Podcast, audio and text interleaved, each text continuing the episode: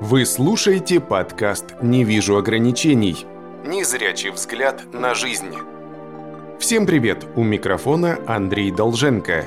И в данном выпуске, а это на минуточку уже четвертый выпуск подкаста, я попробую рассказать о наиболее распространенных э, заблуждениях и стереотипах в отношении незрячих людей.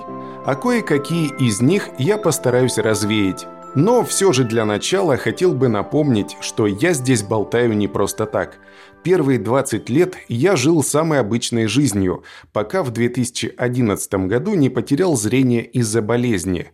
Так что с того момента, по нехитрым подсчетам уже 12 лет, я являюсь инвалидом по зрению.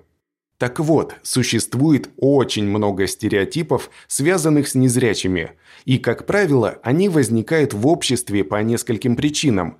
Но в основном все же из-за равнодушия к теме инвалидности, недостатка информации и устоявшемся образе слепого человека, который за десятки лет практически не изменился. Незрячие – беспомощные люди – да, почему-то в умах обывателей инвалид равно беспомощный человек. Почему-то при этом слове их воображение рисует забитого человека, страдающего от неизлечимого недуга. А что в итоге? Мы, те, на кого навесили ярлыки, сталкиваемся с неоправданной жалостью, а иногда с неприкрытым отвращением. Особенно это заметно в толпе, когда вокруг инвалида возникает зона отчуждения – и в такие моменты незрячий человек может стать невольным очевидцем того, как на вопрос ребенка «А почему дядя с палочкой?» родители возьмут и одернут свое чадо со словами «Дядя болеет, к нему лучше не приближаться», не осознавая того, что дядя не видит, но все прекрасно слышит. А представьте, чего бы могли добиться заряженные на успех незрячие люди, увлекшиеся чем-то всерьез – а всего-то и нужна маломальская поддержка от окружающих для легкого старта. Если бы вместо напоминания об ограниченных возможностях они слышали ободряющее «ты сможешь, дерзай, у тебя получится, это в твоих силах», ведь среди слабовидящих и слепых людей много спортсменов, писателей, музыкантов и просто деятельных личностей, готовых достигать, творить и воплощать в жизнь самые невероятные проекты. И как же здорово, что в современном мире есть люди без предубеждений в отношении возможностей инвалидов. Благодаря информационному агентству «Победа-26» мне выпал шанс попробоваться на роль ведущего подкаста – да-да, подкаста «Не вижу ограничений», несмотря на то, что у меня был только голос. Но у них не было и сомнений, что у меня получится. И одно только это, вера в мои силы, возможности, подстегнуло меня взяться и начать записывать. А ведь среди обычных людей нередко встречаются те, которые считают, что незрячие люди ничего сами не могут – да вот, стоит мне только признаться, что я инвалид по зрению, как на меня навесит ярлык беспомощного. Даже моя родная бабушка по первому времени удивлялась моим кулинарным способностям, каждый раз переспрашивая «Что, сам приготовил?» А у меня в этот момент в голове крутилось «Нет, блин, соседка заходила». Да, некоторым сложно принять, что незрячие умеют готовить, работать за компьютером, делать покупки и много чего еще. А ведь среди нашего брата встречаются айтишники, педагоги, талантливые музыканты и композиторы, а еще настоящие путешественники и даже яхтсмены. А, правда, последний пока такой один. Зовут его Максим Спиридонов, и проживает он в Питере. В свои 34 года, помимо того, что он семьянин, блогер, программист – он еще около года ходит под парусом. Конечно, не в гордом одиночестве, а в числе команды. У незрячих обостренный слух.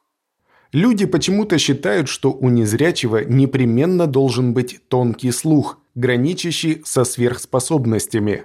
Аргументация железная. Если человек лишен одного из пяти чувств, в нашем случае зрения, то другое должно улучшиться – но почему именно слух, мне непонятно.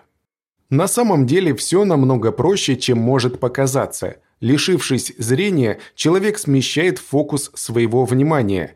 Отсутствие картинки в голове заставляет нас вслушиваться в окружающие звуки. Да, безусловно, есть исключения, но они точно так же встречаются и среди обычных людей. Приведу пример. Когда я подхожу к пешеходному переходу, я не могу довериться своим остаткам зрения, поэтому начинаю вслушиваться в приближающиеся машины – и только когда я убеждаюсь, что они остановились, я начинаю движение.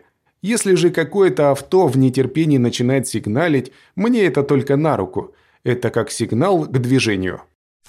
Мы стыдимся слепоты. Для большинства слабовидящих и слепых людей, в том числе лично для меня, нарушение или полное отсутствие зрения не является проблемой, которой бы стоило стыдиться. Как правило, мы вовсе не замечаем этого мы просто не зацикливаемся, поэтому не стоит думать, что у инвалидов по зрению поголовно есть комплексы на этот счет. А другое дело, что среди незрячих встречается категория людей, которые остро воспринимают свою инвалидность.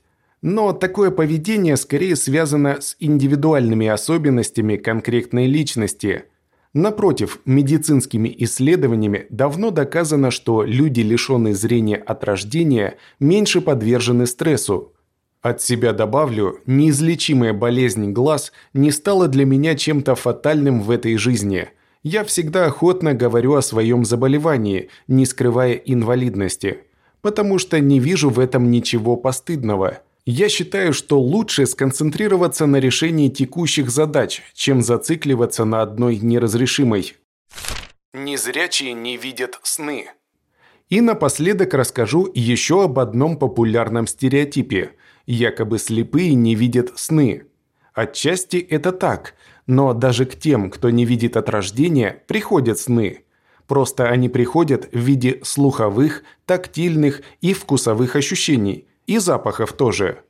Те же, кто потерял зрение во взрослой жизни, например, как я в 21 год, могут во снах видеть визуальные образы.